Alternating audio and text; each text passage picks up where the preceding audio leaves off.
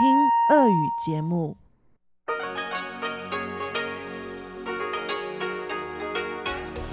В эфире Международное радио Тайваня. В эфире русская служба Международного радио Тайваня. Здравствуйте, уважаемые друзья! Из нашей студии в Тайбе вас приветствует Мария Ли, и мы начинаем нашу ежедневную программу передачи с Китайской Республики. Напомню вам, что нас можно слушать на коротких волнах в двух блоках на частоте 5900 кГц с 17 до 17.30 UTC звучит получасовой блок, который сегодня будет состоять из обзора новостей недели и рубрики Владимира Вячеславовича Малявина «Всемирный Чайна-таун». А если вы хотите прослушать нашу часовую программу, то настройтесь на частоту 9590 кГц с 14 до 15 UTC или же заходите на наш сайт по адресу ru.rti.org.tw. Нашу часовую программу продолжат рубрики «Наруан Тайвань» с Игорем Кобылевым и повтор радиопутешествия с Чеченой Кулар. А мы приступаем к обзору новостей недели.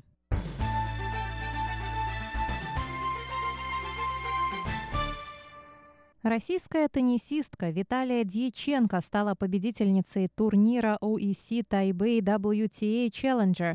Дьяченко обыграла в финале венгерскую спортсменку Тимею Бабуш. Финал турнира прошел 17 ноября на стадионе Тайбейская арена. Финальный матч продлился 1 час 9 минут. Ранее Виталия Дьяченко уже выигрывала этот чемпионат в 2014 году, а ее соперница в турнире 2019 года Тимея Бабош стала победительницей турнира в Тайбе в 2015 году. Российская теннисистка Виталия Дьяченко занимает 108-ю строчку мирового рейтинга.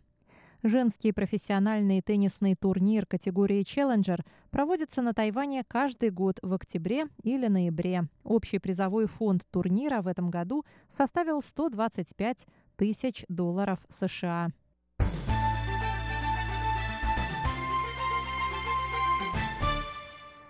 Президент Китайской республики Цай Янвэнь объявила 17 ноября о том, что бывший премьер-министр Лай Цинде станет ее напарником на президентских выборах в 2020 году. В случае победы Цай Янвэнь на выборах Лай займет пост вице-президента. Цай Янвэнь отметила важность реформ, которые Лай провел на посту председателя исполнительного юаня, в частности, реформирование налоговой системы, программы субсидирования дошкольного образования, долгосрочных программ в сфере здравоохранения, улучшение условий для бизнеса и инвестиционного климата. Кроме того, стало известно, что главой предвыборного штаба Цай Янвэнь станет действующий вице-президент Чень Дяньжэнь. Лай Цинде начал заниматься политикой в возрасте 35 лет. Он был депутатом законодательного юаня на протяжении 11 лет, после чего был избран и прослужил два срока на посту мэра Тайнаня. В сентябре 2017 года Лай был назначен премьер-министром и ушел с этого поста в январе 2019 после поражения Демократической прогрессивной партии на выборах в местные органы власти. В июне этого года Лай Цинде принял участие во внутрипартийных праймерис ДПП, составив конкуренцию президенту. Цай Янвэнь сказала, что, несмотря на соперничество внутри партии, они решили объединить силы во имя Тайваня. Лай Цинде, в свою очередь, пообещал сделать все необходимое, чтобы поддержать Цай Янвэнь на будущих выборах.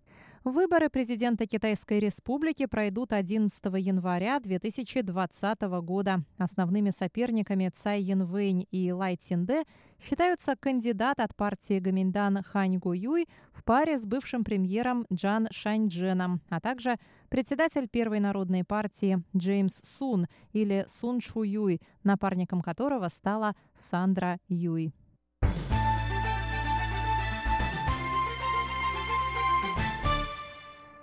А во вторник Цай Янвэнь и Лай Цинде зарегистрировали свои кандидатуры на выборах президента и вице-президента 11 января. Регистрация кандидатов проходила в Центральной избирательной комиссии. По прибытии Цай сказала, что ее переизбрание будет особо значимым в свете событий в Гонконге и попыток вмешательства Китая в выборный процесс на Тайване. Наше участие в этих выборах направлено на демонстрацию двух важнейших ценностей. Тайвань — это демократия, где могут свободно конкурировать разные политические партии. На Тайване защищаются права человека, и самое главное, у его народа есть право избрания своего президента и вице-президента, сказала Цай Ин Вэнь.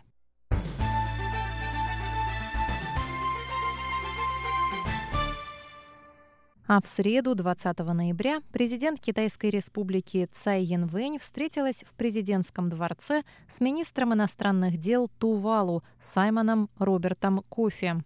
Президент поздравила министра с успешным проведением выборов в парламент страны в сентябре и формированием нового правительства в соответствии с демократическими ценностями. Президент сказала, что Китайская республика и Тувалу поддерживают партнерские отношения вот уже на протяжении 40 лет, сообща двигаясь в сторону устойчивого развития и борясь за расширение пространства друг для друга на международной арене. Она отметила усилия сторон в деле борьбы с изменениями климата и сотрудничества в сферах сельского хозяйства, медицины, образования и энергетики. Тувалу – один из четырех дипломатических союзников Тайваня в Тихоокеанском регионе. Президент сказала. Я хочу поблагодарить новое правительство Тувалу за поддержку и сотрудничество. В недавнем интервью СМИ вы выразили поддержку дипломатическим отношениям с Тайванем, и я надеюсь на дальнейшее сближение между нашими странами.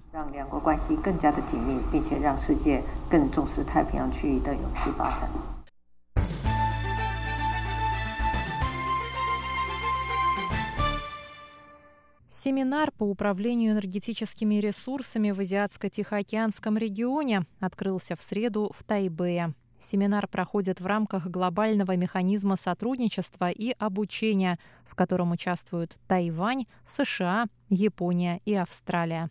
Цель семинара – продвижение регионального сотрудничества в управлении энергетическими ресурсами. На церемонии открытия выступил директор Американского института на Тайване Уильям Брент Кристенсен. Он сказал, что Тайвань с его богатым опытом является надежным партнером в области управления ресурсами. Мы надеемся на сотрудничество с Тайванем, Японией, Австралией и другими странами в деле установления и укрепления связей между экспертами региона в области энергетики.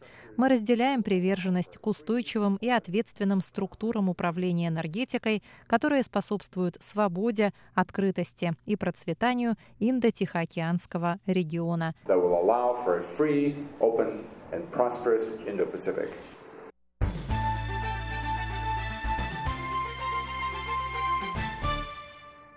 Тайваньская старшеклассница, арестованная во вторник в Гонконге, была отпущена под залог 20 ноября. Об этом сообщает Совет по делам материкового Китая исполнительного юаня Китайской республики на Тайване.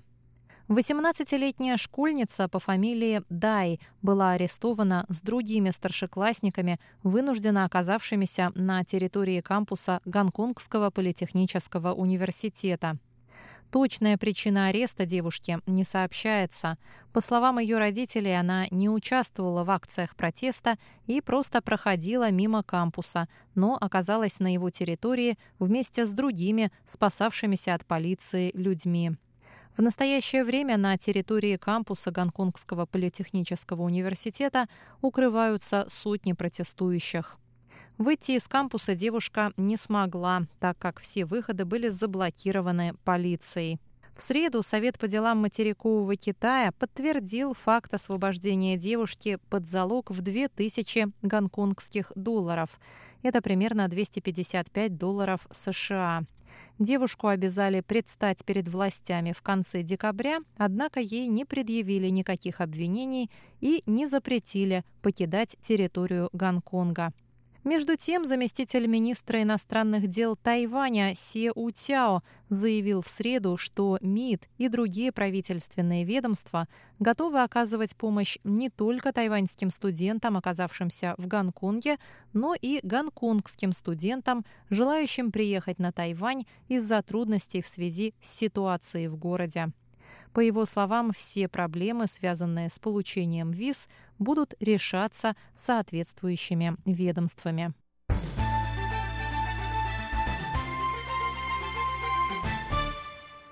Во вторник, 19 ноября, Министерство обороны Китайской Республики на Тайване провело комбинированные учения по противовоздушной обороне, в которых приняли участие все три рода войск вооруженных сил. За ходом учений наблюдали глава Генштаба Вооруженных сил Китайской Республики Шень Имин и главнокомандующий ВВС Сюн Хоудзи. На рассвете вторника истребители F-16 взлетели с военного аэродрома в уезде Хуалянь с целью проверки боеспособности ВВС Тайваня. Учения продолжались с утра до полудня. Учения проводились в связи с тем, что китайский авианосец прошел через Тайваньский пролив 17 ноября, то есть в день, когда президент Цай Янвэнь и бывший премьер Лай Цинде объявили о совместном участии в выборах президента и вице-президента Китайской Республики. Китайское информационное агентство Синьхуа сообщило, что первый авианосец китайского производства прошел через Тайваньский пролив – с исследовательскими целями. Министерство обороны Тайваня сообщило, что за авианосцем следовали военные корабли США и Япония. Министр иностранных дел Тайваня Джозеф У У Джаусе заявил в ответ на это сообщение, что Китаю не удастся запугать тайваньских избирателей. В начале января на Тайване пройдут президентские и парламентские выборы, и, по мнению многих аналитиков, Китай таким образом пытается повлиять на исход голосования.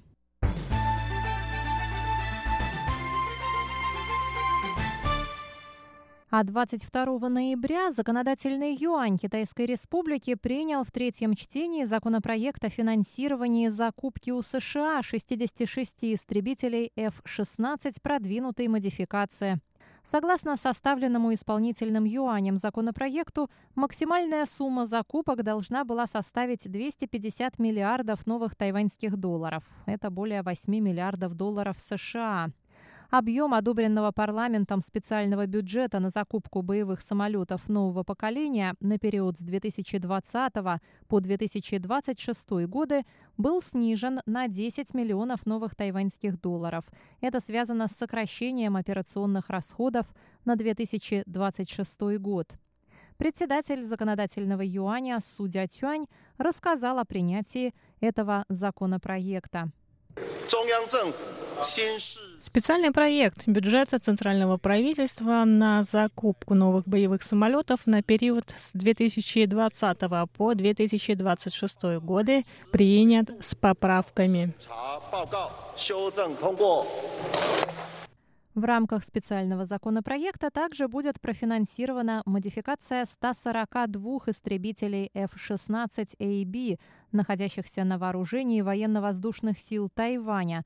Проект будет осуществлен совместными силами американской компании Lockheed Martin и тайваньской Ханьсян. Штаб ВВС сообщил, что Тайвань направит заявку на закупку 66 новых истребителей F-16V в декабре этого года.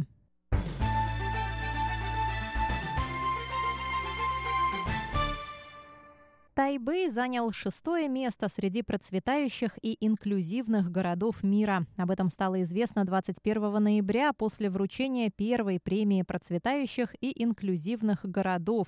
Премия организована администрацией испанской провинции Биская.